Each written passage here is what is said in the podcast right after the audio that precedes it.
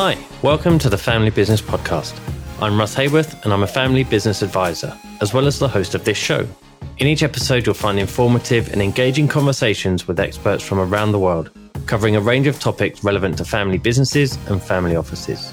The show is supported by Family Business UK, the largest organisation in the UK dedicated solely to supporting, representing, and championing family business. To find out more about their work and how to become a member, visit their website familybusinessuk.org. Right, let's get on with the show.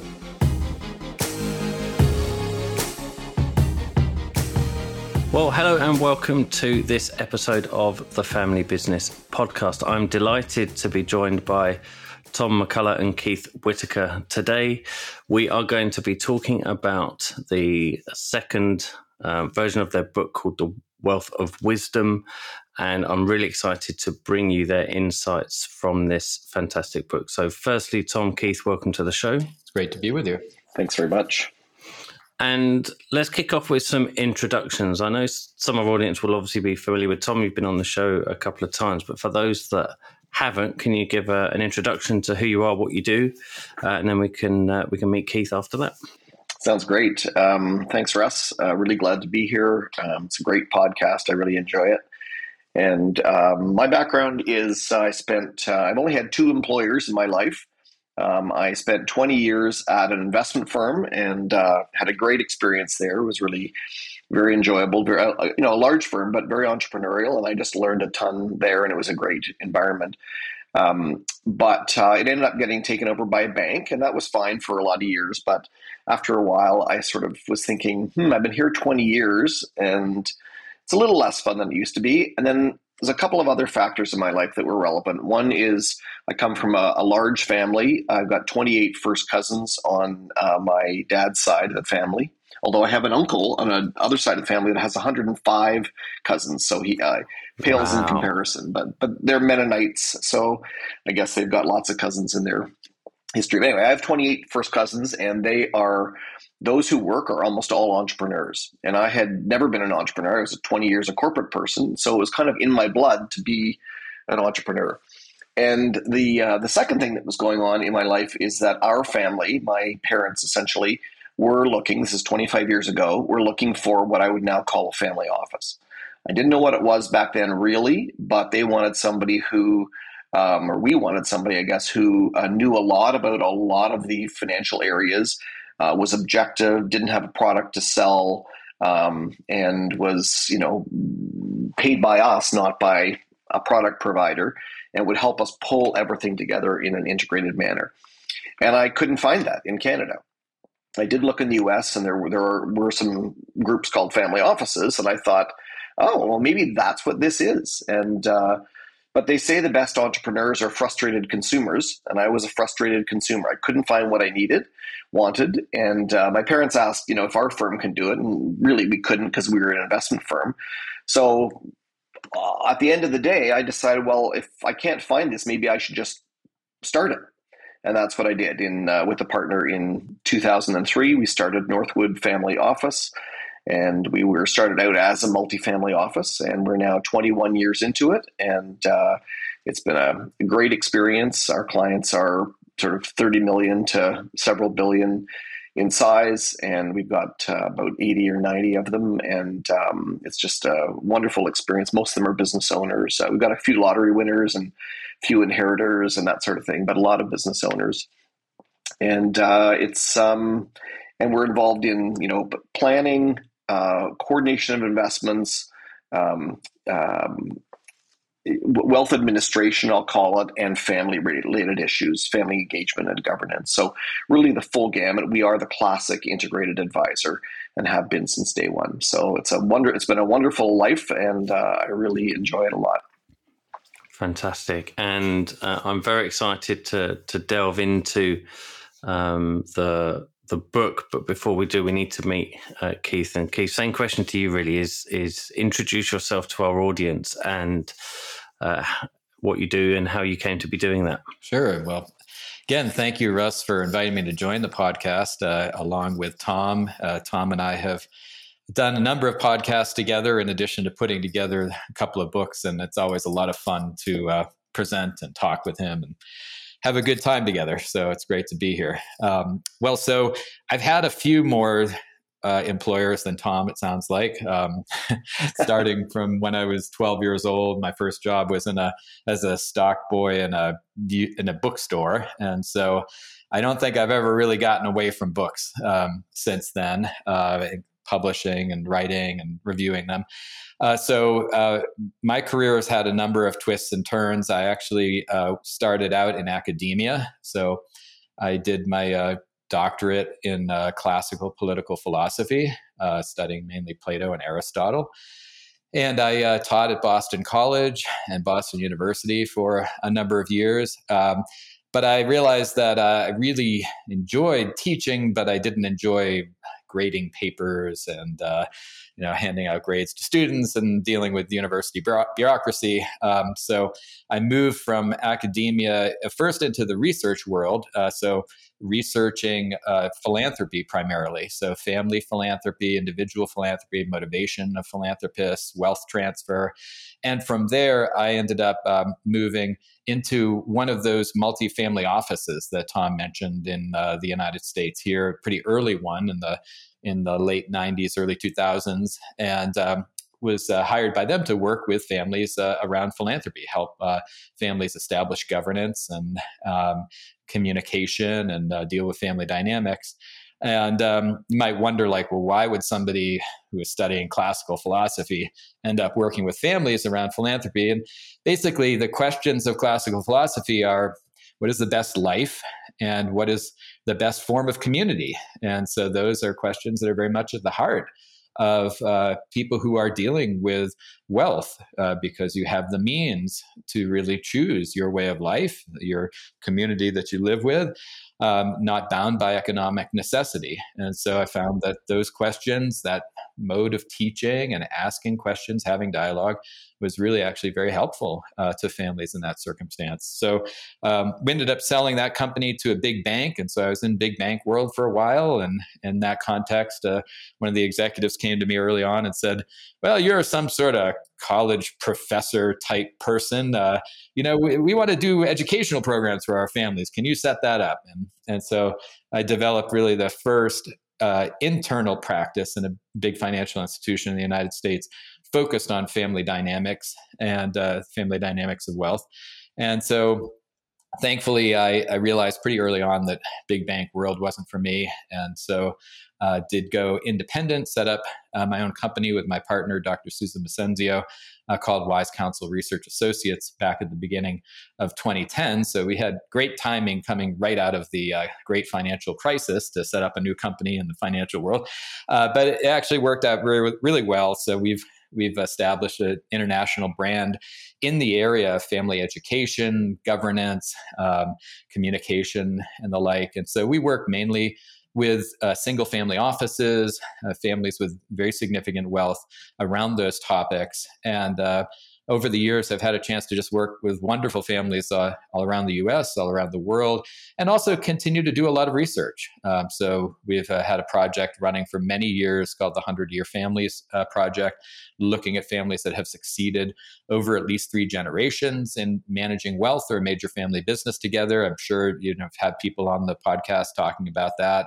Um, and that has really informed our work so as to really focus on what is it that helps families succeed over time, not just deal with the crises or the horror stories, the like. And and that's been something that uh, families, uh, again, all around the world have found really extremely helpful. And of course, that's also connected then to the work that Tom and I have done over the last five years with these books, and looking really very much forward to sharing more about that with you and your audience. Yeah, and um, it, it, it's fantastic to have you uh, both on this episode. Um, those listeners to the, the, podcast who've been listening for a very long time uh, will uh, know that Tom and I had a conversation around the first Wealth of Wisdom uh, book. Uh, I think maybe three or four years ago, um, and it's great to, to be able to chat to both of you. But I'm intrigued as to how you came to be working together on this product? You say the the project. Sorry, you say it's been kind of five years or so. Talk, talk our audience through how you came to to the decision to to do this. well, this this is like a, an old married couple. Each of them could talk about their perspective on how it happened. But I, I'll I'll, I'll start with mine. Uh, so I I had this idea some time ago to uh, create a book about questions that families ask. And people do, you know, you know that expression. You know, you've seen one family office, you've seen one family office. Well, actually, I don't know how true that is because it, families have a lot of similar questions. You know, there's a lot of families who, you know, I mean, all, questions about kids and raising the next generation, and questions about life transition and succession, and you know, how do I, how do we give appropriately? And like, there's a lot of similar questions, and I've heard them over my lifetime. And I thought, wouldn't it be great to get all those questions in one book and or one place, and so people could, you know, there'd be benefit to families. And so I had talked to somebody about uh, doing this with me, and that hadn't worked out. So I was going to a um, family office exchange um, conference on being a trustee. I'm a trustee of a number of trusts, and have never really had sort of you know specific trustee training. And I thought it'd be good to, to get some. I think it was in, in Atlanta, if I remember correctly. And um, there was this guy named Keith Whitaker who I'd heard of because he's written a, a, number of books and and uh, along with Susan and Jay Hughes and and other um, notables and um, so I saw him on the agenda and he was uh, one of the speakers at the, this conference on trusts and we ended up um, sitting together sort of accidentally at lunch and we had a great conversation. And then we were uh, um, unbeknownst to us seated together at dinner and then and then we have one of those crazy programs where they're they you know uh, sort you by color in terms of your personality type. Mm-hmm. and i don't know what color we were. I think it was green but we were c- cerebral and we're like the i fit figure we we're like the two old guys in the muppet show up in the corner who were so we had this uh, acerbic uh, wit and sense of humor and we were sort of off in the corner you know making fun of ourselves and and everybody. And so I think we we kind of bonded over that. And uh, it was just like really a really neat connection. And I said I had to ask Keith to come and um, speak at a an event. And I said well let's talk about the details later. And when we talk I've got a question for you which I was going to say like I don't even know you but do you want to write this book with me and then, so we ended up talking a week later, and I mentioned the um, the we talked about the, the conference that he was going to speak at, and then I was a bit shy because I thought I don't even know this guy. He's not. I'm going to ask him to write a book with me. It's pretty intense, you know, long term relationship thing. So I was a little embarrassed, so I didn't say anything. And and thankfully, Keith said, uh, "Before I hang up, there was something you were going to ask me." So I thought, oh, I'll, I went ahead and asked him, and, and he said uh, he'd be game. So um, he did think about it for a couple of weeks. But, uh, but anyway, that's my my perspective. I don't know what yours is, Keith, if it's similar or not. We've never talked about this. yeah, well, I certainly remember the acerbic uh, comments and uh, making fun of ourselves and others, and that's uh, that's a par for the course for me. Um, and uh, I think I'll only add two points on that. Um, one, you know, Tom mentioned that he had really been thinking about putting together a book on questions uh, that families ask which you know you've talked about before the first uh, wealth of wisdom book. And that really resonated with me when tom mentioned it uh, first to me because that was again one of the things that I found within um, the the multifamily office world and and the big bank was that uh, relationship managers or executives kept coming to me saying, um, oh hey do you have a list of like good questions for us to ask our clients? You know it was like what are the top 10 questions? And so for many years i had kept this catalog of questions. And so when tom raised that topic of putting together the first book on questions i thought all right this is perfect you know it's something that's really needed out there.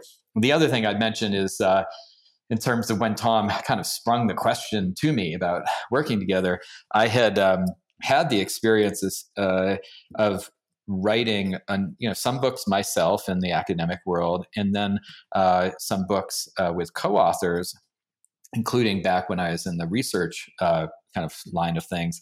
And after the first one that i did with co-author i had swore that i would never co-author a book ever again for someone. Um, but then it, it, turned out that, as Tom mentioned, Jay and Susan and I and Hartley Goldstone and others uh, co-author books over the years, and so uh, it really has turned out to be a, a lot of fun and so much fun that we've we've done it again. So. and I would just add one comment about questions. You know, I I've always been a big lover of questions. I think questions open the conversation; they don't close it. Uh, they don't presume that there is a uh, one single answer. It invites input. Um, you don't know exactly where it's going to, where the the the next step's going to go, which I think is really a, lot about life, you know. And you, and, and then I don't know where where this if if we'd already decided to do this or not, but instead of Keith and I answering all the questions ourselves, which I think we could have done given our overlap of experience, we could have written probably on all of the, the topics. We decided instead to say, you know, we're not the owners of every good idea out there for families by a long shot. And so what if we, you know, go through each of the questions and say who in the world that we know or don't know, because we cold called some people, uh, would be the perfect person to answer this question. And uh, that's what we did, and uh, we got you know an amazing, amazing group of people to to write and uh, just such a fantastic um, contributor base. The second book was a little bit of a different uh, approach to getting people and what we asked of them, but it was certainly uh, the first book really was was really the model for this. You know, I, I always think of it like I don't know what you call it in the UK, but we, we call it a potluck where you bring you know like a covered dish dinner or something where you every every person brings the thing they like best that their family loves and you know we just thought you know you get you get all sorts of ideas from all sorts of different people it's a it's just a the, out, the output is fantastic yeah it is fantastic and and um, i'm a, a, lucky owner of both books and, and they're both uh, exceptional in, in terms of the um, content that's provided within them.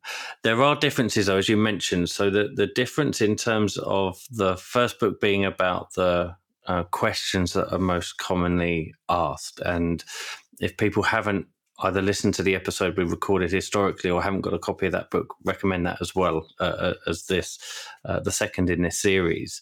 But, but, what are the key differences in terms of your approach to this second book, and, and what was the motivation behind that? Well, so in terms of the approach, it was similar in that, as Tom mentioned, rather than try to come up with all the answers ourselves, we did invite uh, colleagues, you know, who had really distinguished themselves in the field to provide the chapters. So this really is a wealth of wisdom of, of ideas and practices. Uh, but really, the what we asked people was, is there some practice, some tool, some exercise that you use in your work with client families that really stands out uh, in your experience as something that you continually go back to that's time tested that has been found to be so valuable uh, to your clients uh, over over the decades? That was the question that we asked each contributor. And so what we've got in this book is really the best of the best of all of these 60 some odd contributors practices. Um, and so it seemed like a natural transition from the first book, where we're really asking uh, family members to reflect on these questions, to then move to action. All right. So to think about what is it that you individually or you and your family need at this point in time uh, to do, to learn, to develop more in. And so here are tools, exercises, and practices that can help you do that. So it's it's a very natural progression from one book to the next. Uh, and again, having opened up the questions, uh, as Tom said, with the first book, now we have not exactly the answers, but ways for people to find those answers for themselves, whether the topic is around values, whether it's around more the quote harder topics of investing or planning, whether it's around a family communication and dynamics or family philanthropy. In all of these different areas, these practices give people uh, tools in their own hands or to work with their existing advisors uh, to find those answers for themselves. And we'll get into some of the specifics as we go along here. And for me, it was, um, uh, you know, it, it, often comes back to personal need. I'm dealing with clients all day, every day, and I'm thinking, oh, what would be a good exercise to do to help bring that out or, or give people an experience, you know, of the topic we're, we're trying to cover. And you know, I have a full a file folder. I guess now it's on my computer, but I'd have to search through it. And I thought, you know, wouldn't it be great to have it all in one place? And so that was kind of the motivation. And we and we already had this list, amazing list of contributors to the first book, and you know, so there's lots of overlap between the the contributors in each of the book, but there's new ones in each case uh, as well. Um, I was just thinking about the the use of the book and it's very interesting. I, I was just on a, call the other day, and we were talking about some of the practices from this book with other advisors, and they were. It was interesting to hear how other people use it. But one one um, thing I've heard many, many, many times, and some of our clients do it as well, is they'll buy a copy of the book for each of the family members. Say there's a dozen people in the family, and then they will use the book as content for their family meetings. So, you know, a family meeting will come up and it'll be, you know, Susie's turn to lead the family education section.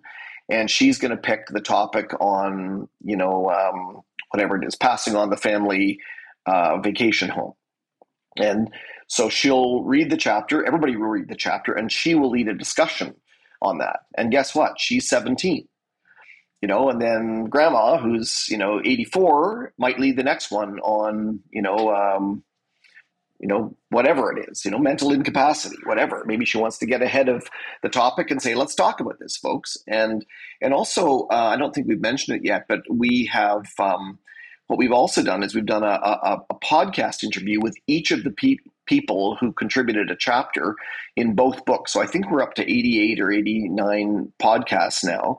So if somebody really does want to delve into it, if they're leading a discussion in their family group or if they're wrestling with a particular issue, you know, we just I just had a conversation with Arden O'Connor who uh, uh, wrote a chapter on um, health, basically a wellness assessment, a health and wellness assessment.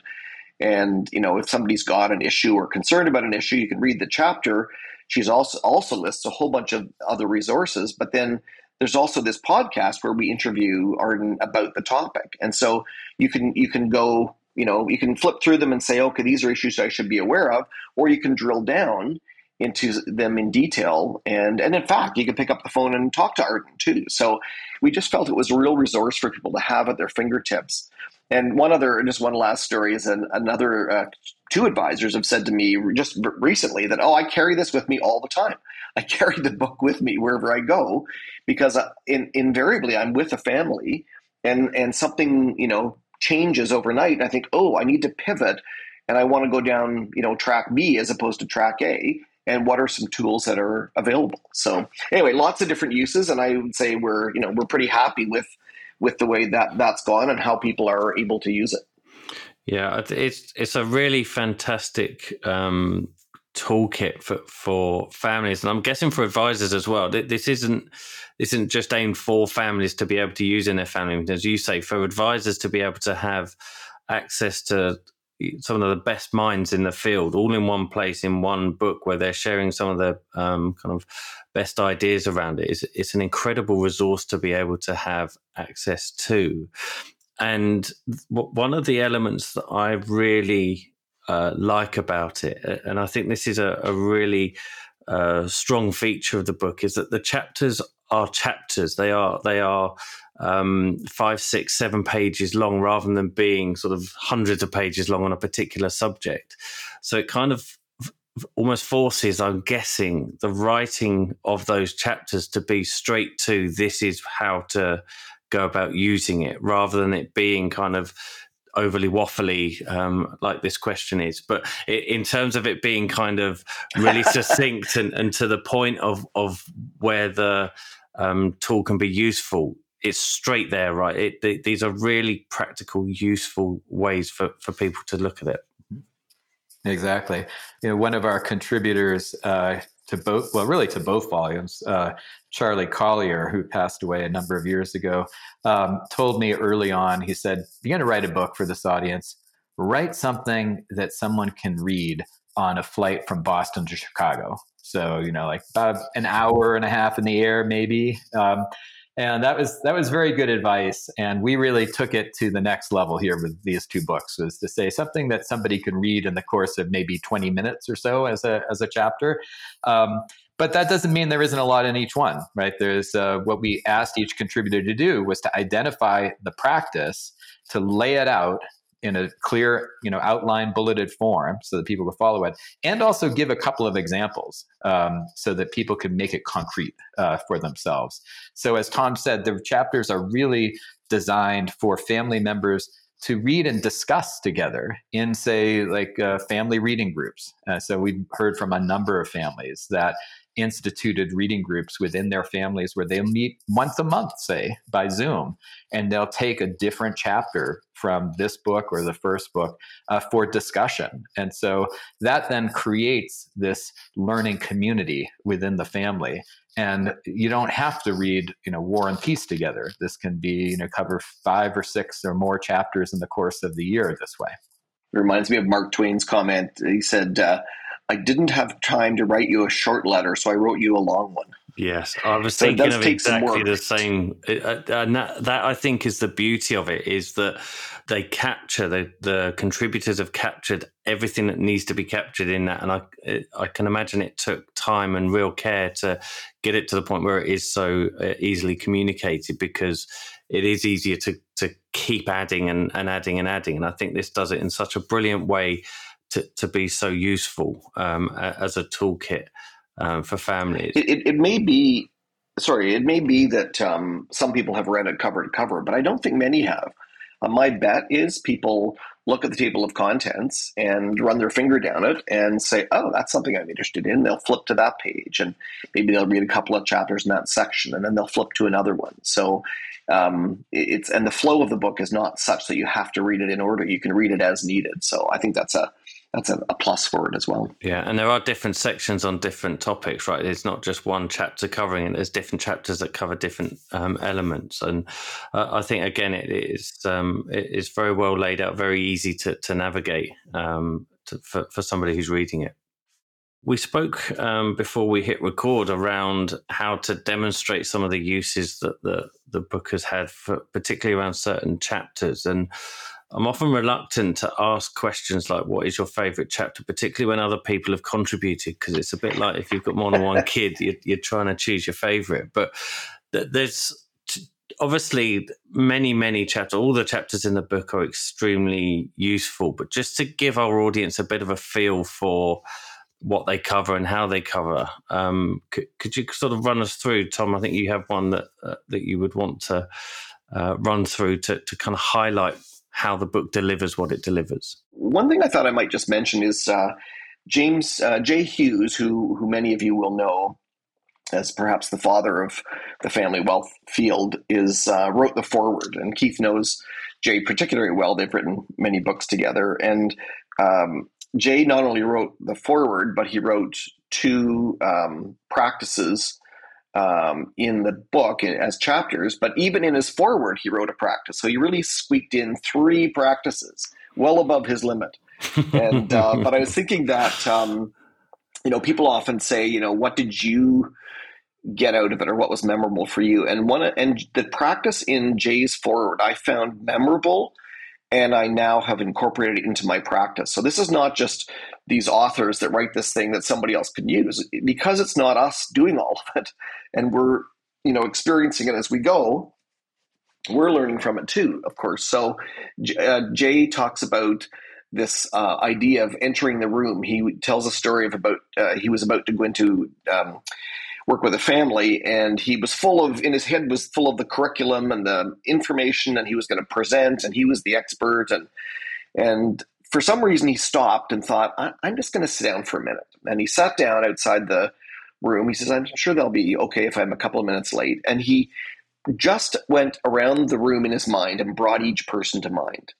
You know sharon is 35 she must be thinking about this kind of stuff. These must be the issues she's facing, and he knew all these people. You know, um, you know, Madeline is in her seventies, just just turned seventy, so she must be thinking about this, and it really just brought each person to mind and thought about the people, not the curriculum.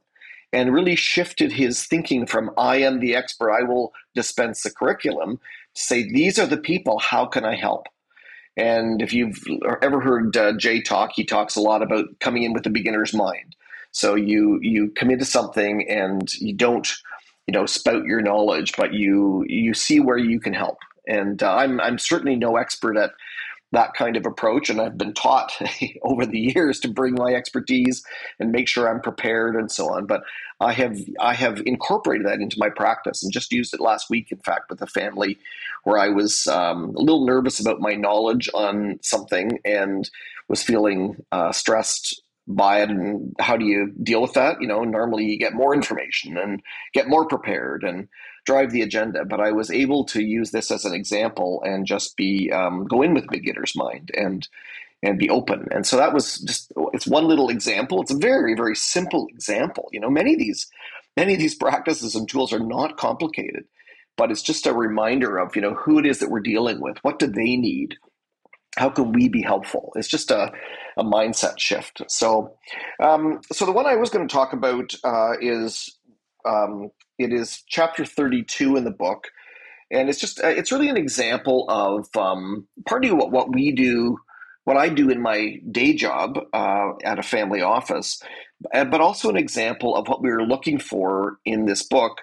We wanted to give people tools to help them evaluate their situation. So uh, we have a, a, tool that has, I think it's 52 questions on it. We call it a family self assessment tool and we have have um, a whole bunch of questions and they're not you questions you should do this you should do that they are i questions like i feel comfortable with or i'm okay that or you know uh, i understand the following so for example you know they're under organization planning i know what my long-term goals are and then you answer yes no or not sure I've quantified the family goals and have a, have a good idea of what they will cost. Yes, no, not sure. And then it might go through to tax planning or it might go to family issues. You know, our family has frequent, open, healthy dialogue about money and financial issues. We have regular family meetings where key issues are addressed. And the family goes through those and identifies the areas. And what happens is it opens up where the gaps are there may be no gaps. Maybe they're perfectly comfortable. Uh, my experience is that's not very common. What's very common is people say at least, you know, they'll say yes to some, they'll say not sure to a lot, and depending on the situation, they might say no to quite a lot. But but what it also helps them do is determine where there are gaps and where there aren't gaps. Maybe there's certain areas that they're in great shape, and there's other areas that they see a gap.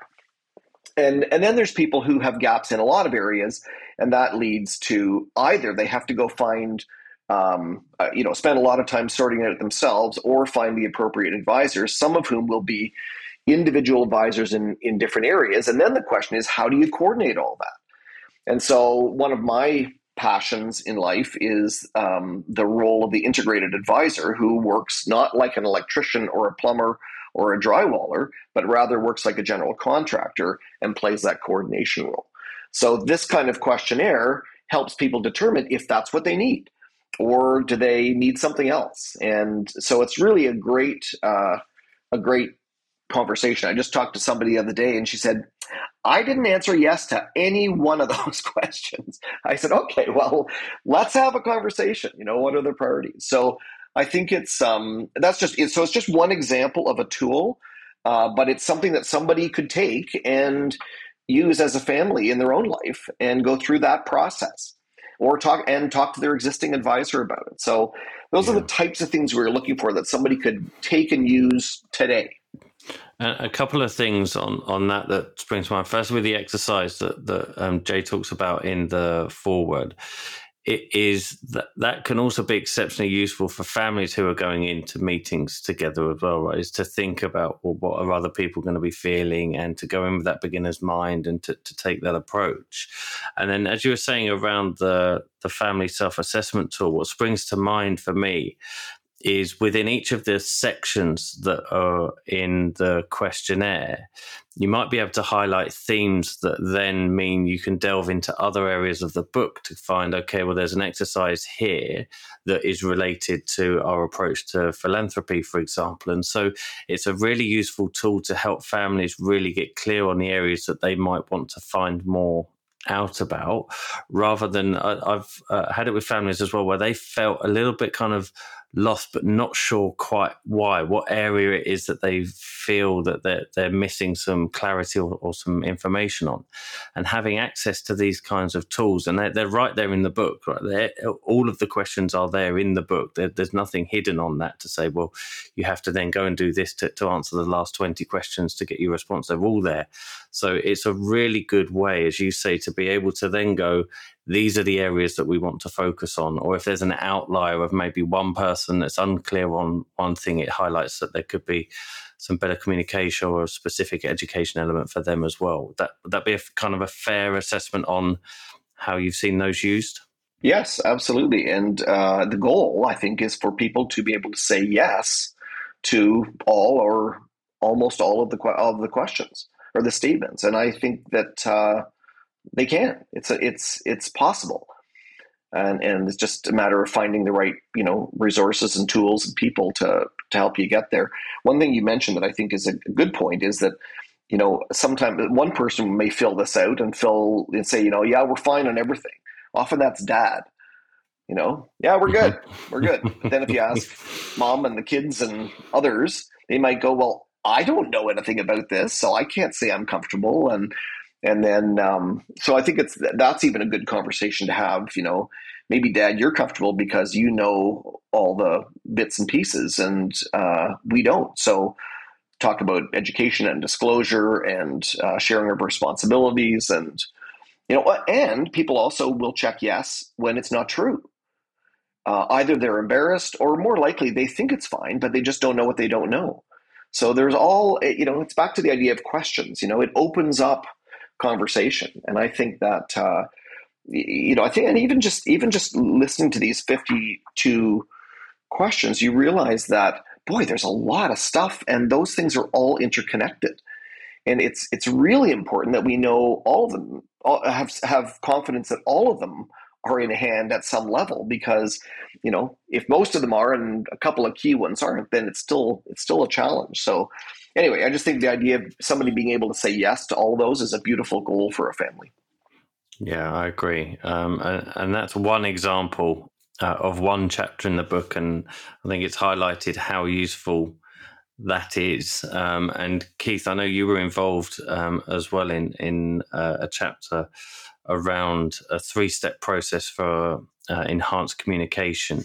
Um, which again is another one. Uh, I, I try to to look through the chapters of the book and think, well, I wonder if I have a favorite. And and I think it's a real it's not a case of having a favorite because they're also useful in their own um, right. That it's it's not kind of a pecking order on that side of it.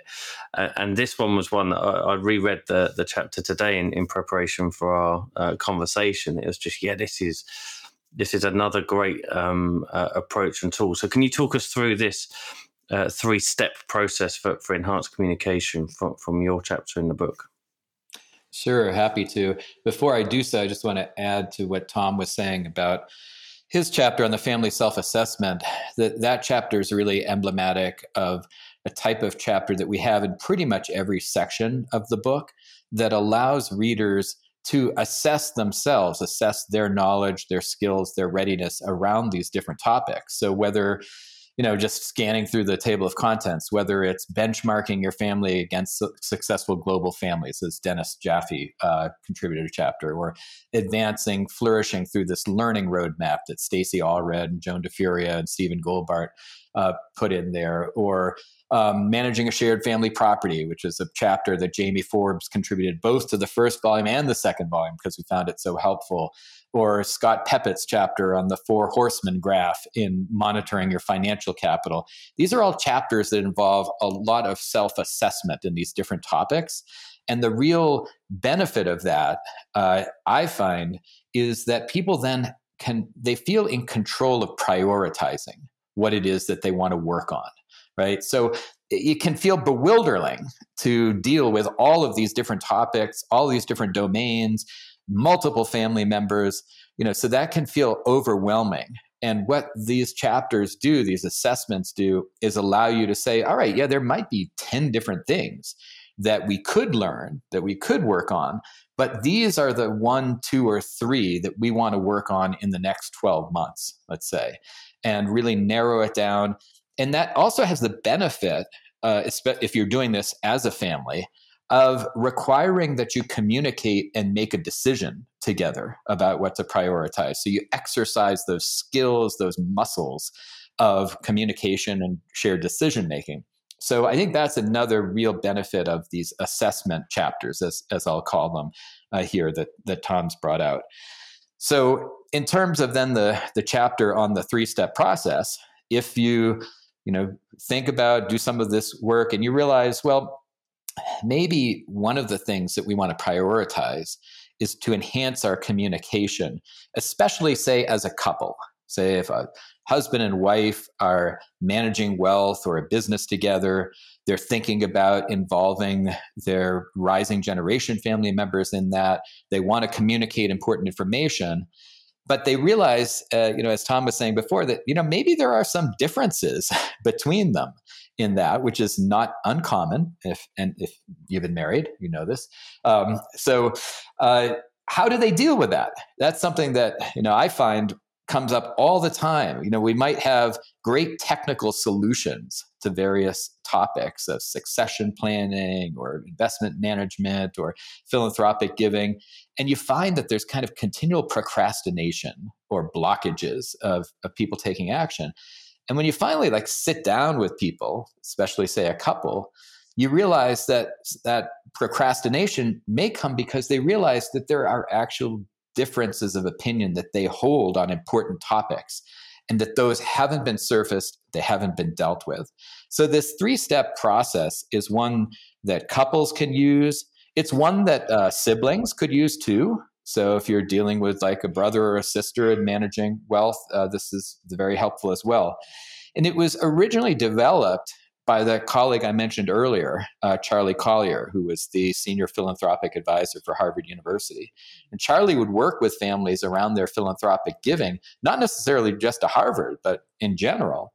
And he developed this because he found that couples often were stymied in really um, making the most of their giving because they had differences of opinion about what to give to, or maybe just giving in general. And so what he, this three step process that he developed that uh, I've used many, many times in the past involves is very simple. Three things like that's the, the, highest number of things I can hold in my mind at any time. So that's one of the real virtues of this uh, practice. But the first step is that each member of the couple or the sibling group reflects individually what do what is it that I think or feel about this topic? So, say it's about sharing information about wealth with your children.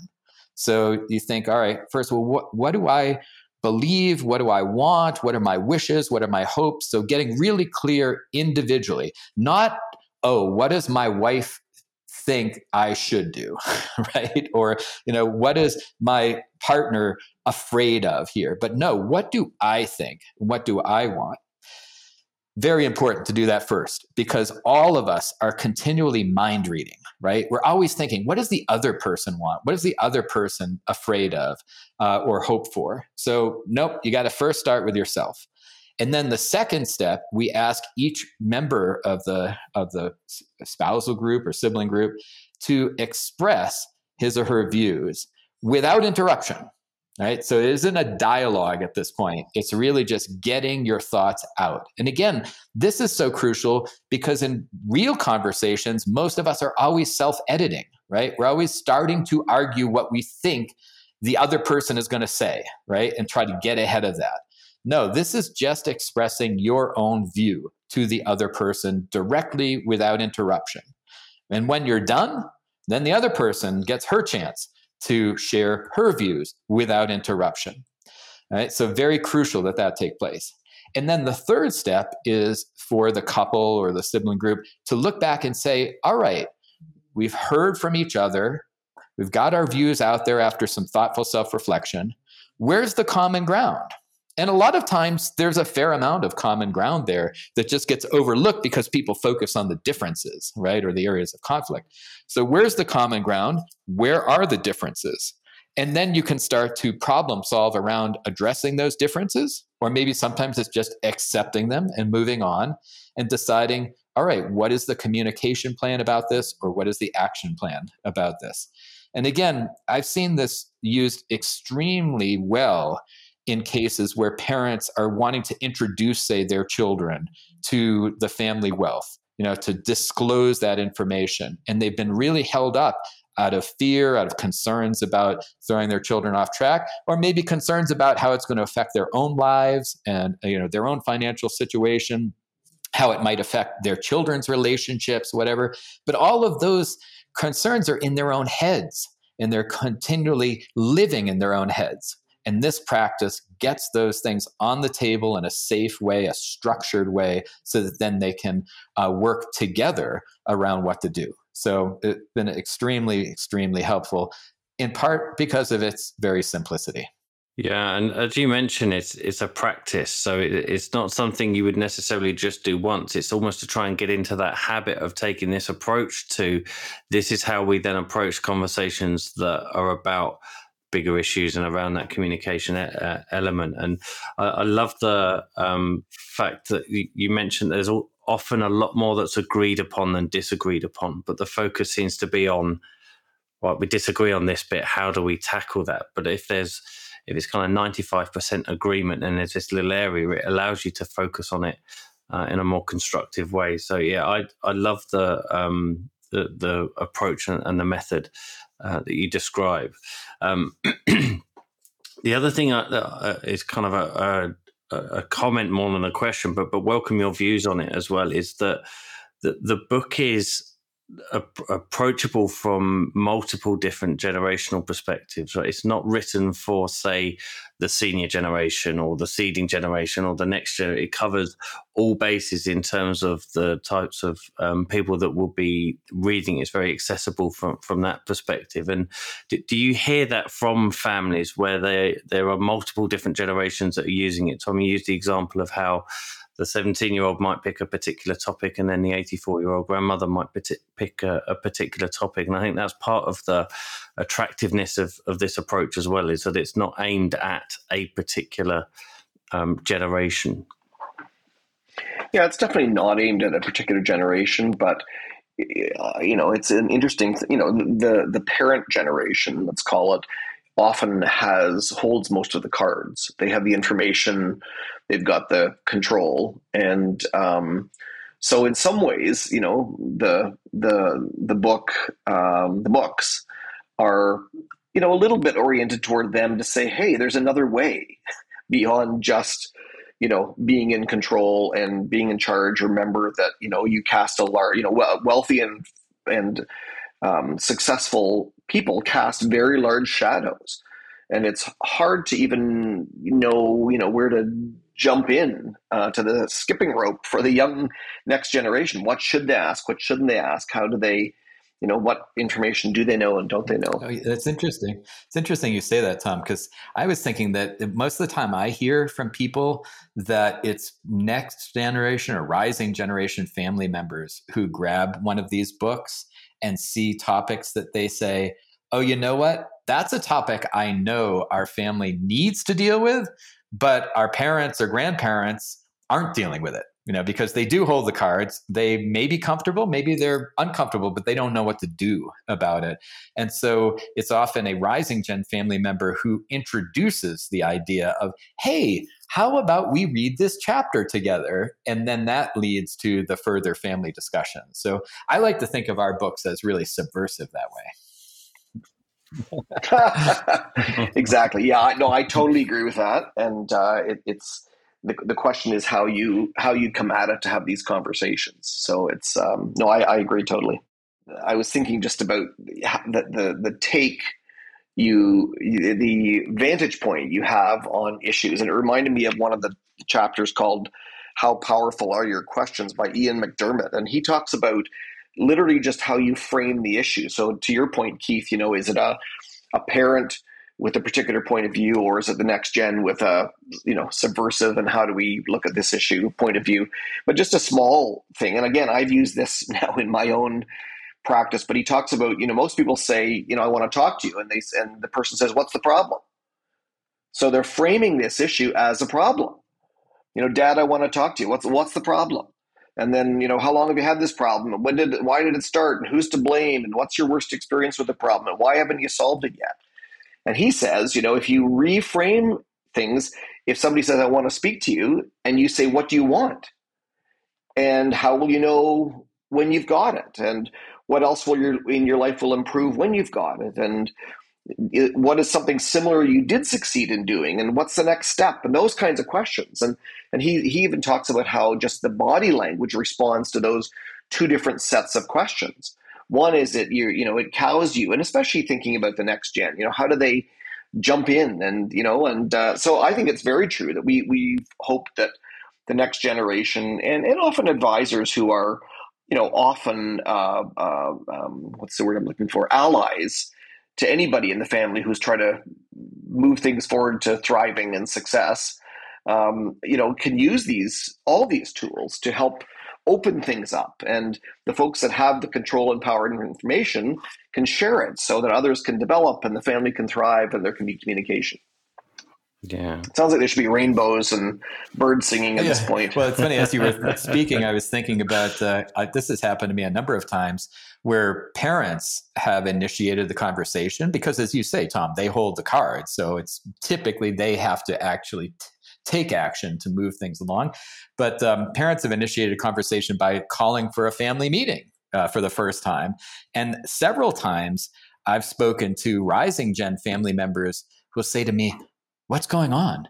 Like, is somebody really sick? Is somebody going to die? Like, is that why we're meeting? You know, so contrary to the rainbows and birds, it's it's like there's a sense of dread of, about these topics. Um, and so again, the, the the hope here is that this allows people to frame things in a, an honest but a positive way around growth and development of the family's uh, edu- uh, learning and skills. And that's, I think, to your question, Russ, about you know where generationally does this come in.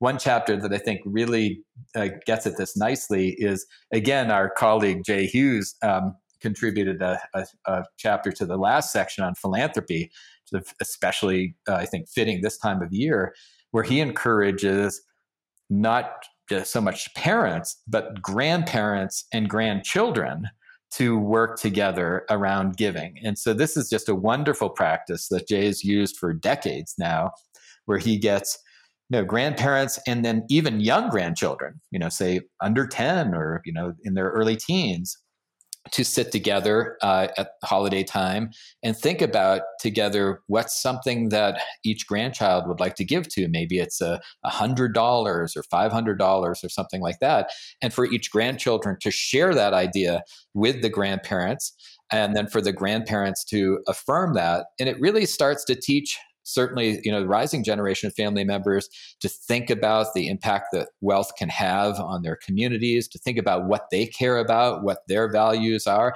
to have the experience of speaking in front of their siblings to their elders in, in the family. So developing skills that matter in all sorts of areas of family life and to forge or strengthen that connection between the rising generation in the elder generation. And again, that can be extremely uh, valuable, uh, warm, powerful, and as Jay mentions, you know, according to this uh, uh proverb, uh, Chinese proverb, they heard that that uh, you know ch- that grandchildren and grandparents allied against the parents.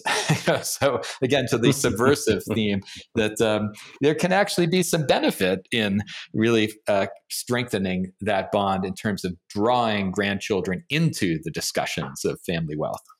Yeah, and there's a, another chapter that, that springs to mind off off the back of that around that conversation, but of generational and, and intergenerational um, communication, and that, that that chapter is around intergenerational dialogue, which I think a, a colleague of yours uh, contributed to. Uh, Keith, again, can you kind of speak to that because it's a, another highlight of, of uh, how useful uh, each of the chapters within the book can be. Sure, sure. I'll, I'll just summarize it really briefly and then people can take a further look themselves. But this is a practice that my partner, Dr. Susan Massenzio, has used for many years called the intergenerational dialogue. And we typically use this within a family meeting context. And so, what we ask families to do in the family meeting, so this is live, this is like happening in the actual meeting, is that we'll split them into generational groups. So, say we have, you know, parents and then adult uh, children. We'll split them into two groups and we'll ask each group to spend, say, 15 to 30 minutes separate. And for each group to think about two questions. One is, what is it that I would like to share or tell the other generation, share with or tell the other generation? What are some messages uh, that I'd like to give them?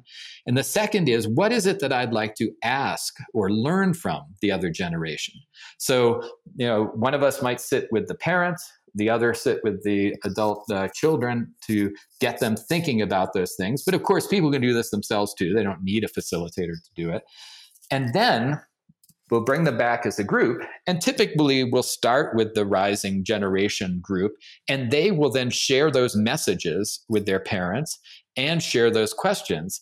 And oftentimes, what they'll do is they'll actually decide for one member of the rising generation to just kind of share the messages and share the questions so that it isn't personalized. It's not like, oh, well, Johnny wants to know you know when do we get the money? Like and how much is there right? And and you know and susie wants to share the message that oh we love you so much blah, blah, blah. Um, it's it's really the generation that's to, to put those things forward. And they have to they have to decide as a generation what is it they're going to ask what is it they're going to tell and who's going to do the talking. And the same thing for the parents. You know we'll have them share their messages uh, you know, love, trust, support, etc., and also share their questions, right? Because a lot of times parents themselves will feel a little hesitant to ask, you know, so they'll ask questions like, how is it that we can help? What are you struggling with? What are you concerned about about the wealth? Do you ever feel ashamed or guilty that we have so much? You know, so they really get these important questions from each generation on the table in a safe way. Because otherwise, as you know, when you're dealing with wealth or a family business, people have those questions in their head, but they feel afraid to ask them because they don't want to seem pushy or entitled or waiting for something to happen to get their hands on the money or the business. So, this is a safe way to put those questions on the table. And then we give people permission as a family to say, you can answer some of these now if you like, or we keep track of them so that you can do some work and then come back again to deal with specific questions in for future family meetings. So it creates almost like a an agenda of discussion topics for further learning further research and further discussion in family meetings. And again like you said about the three step process in couples this is not a one and done thing so this is something that typically families will continue in one family meeting after another over the course of years so that it really does become an intergenerational dialogue over time. It becomes part of their habit as a family. And keith it's interesting i do a similar exercise with people and i actually even do it in, in the mba class i teach and get people to pretend to be the older generation and the other half to be the younger generation and um, and and we basically have a li- you know we list you know what are five things that are of concern to you as you as that generation. And one of the things i find is that often the concerns are actually quite similar. So the, the parent may say i'm not sure they're ready to run the business. And the kid's concern is i'm not sure we're ready to run the business. You know and then, then you put them together and they both go oh okay. So we got but we want you to and we want to and so, so there, there's often more commonality in our areas of concern and opportunity, I'm sure, than than we think. But we think we're on different sides. So I think it's uh it's just a really again it's very very simple, isn't it? But the tool is very is profound. And sometimes it just, you know, in the busyness of our lives with all the clutter on the radar screen, if you read something that strikes you in a moment, say, I could do that. That would be helpful then we've begun to accomplish our, our goals. Yeah, and I think you touched on something a few times throughout the, the conversation that we've had is around the kind of simplicity of, of a lot of the um, tools and, and suggestions within the book. Uh, and to me, that, that it kind of it's a it's a way to introduce these types of conversations without it being a blunt kind of potentially confrontational element. If people are are unsure as to how best to raise a particular issue, rather than either not say anything or clumsily kind of fumble their way into to that kind of questioning. These tools are a way to kind of make it really safe and okay to ask the questions. And to your point around questions being the gateway to um, sort of future productive uh, conversations, I think this the, the, way in which the book captures this from the world's leading experts in in the the field all in one place is is a, a brilliant uh, a brilliant piece of work. So, well done to the the two of you and to everyone who contributed to the book in in being able to um, capture it all so well. Um, uh, I'm conscious of our time, and, and um, uh, uh, I, I, want to make sure we cover everything that you would would like us to, to cover. So, my, my next question is: there is there anything that you would have wanted me to have asked you that I haven't done so? Um, this is where I put the emphasis on uh, asking the right question back to you. Yeah, um, uh, just just clarification maybe because um, it, it's a little bit confusing, I guess, because Wealth of Wisdom is the title of both of the books. But the reason we did that is it's a little bit of a series, and, and the, the Keith, uh, you know, referred to it. Though it's the wealth of wisdom of all of these people combined in one place. So that was the idea of it. So the first book that came out uh, in 2019, maybe, um, is uh, Wealth of Wisdom, the top 50 questions wealthy families ask. And this book is called Wealth of Wisdom. The uh, it's called Top Practices for Wealthy Families and Their Advisors. So I know sometimes you know people uh, call them the brown and the green Wealth of Wisdom because they have two different colored trees on them, or Wealth of Wisdom one and Wealth of Wisdom two. But um, you know, uh, I just thought that might be clarification and also, if people are looking for more information on the book and um, and on the podcast, if you go to Wealth of Wisdom Book Singular uh, dot com, wealthofwisdombook.com, uh, it, it has a list of the books and uh, links to Amazon and various other booksellers, but it also has all the podcasts listed. Now, you can also get the podcasts on any of your um, podcast apps. They're all freely available there. But uh, if you want to sort of just get an overview of the Wealth of Wisdom books, they're there. So sometimes I just find that people are a little bit, well, what, which which book is which? And so I want I thought it'd be worth clarifying that. Perfect, thank you. And uh, I'll be sure to um, put links to all of those uh, in the show notes for this show as well. So um, if people uh, haven't got a pen and paper to hand, head over to the show notes and the links will all be there. Uh, Tom, Keith, it's been an absolute pleasure talking to you. Um, as you know, I'm a big fan of both of the books, and they do sit alongside each other on my uh, bookshelf. Um, they are exceptionally uh, useful, and, and uh, you've created a, a really valuable um, tool for, for families and advisors. So, uh, thank you for that. uh, and thank you for being part of this conversation today on the, on the podcast. Thank you for having us. Our pleasure. Thank you. Thank you for listening. If you found this episode useful, please share it with friends and family, and it would be great if you could leave me a five star review on Apple Podcasts. It helps the show get found by others who are looking for help and support with owning or running their family business. If you are looking for support with a particular challenge, you can head to fambizpodcast.com forward slash work with Russ and find out more about how I may be able to help. Until next time, take care.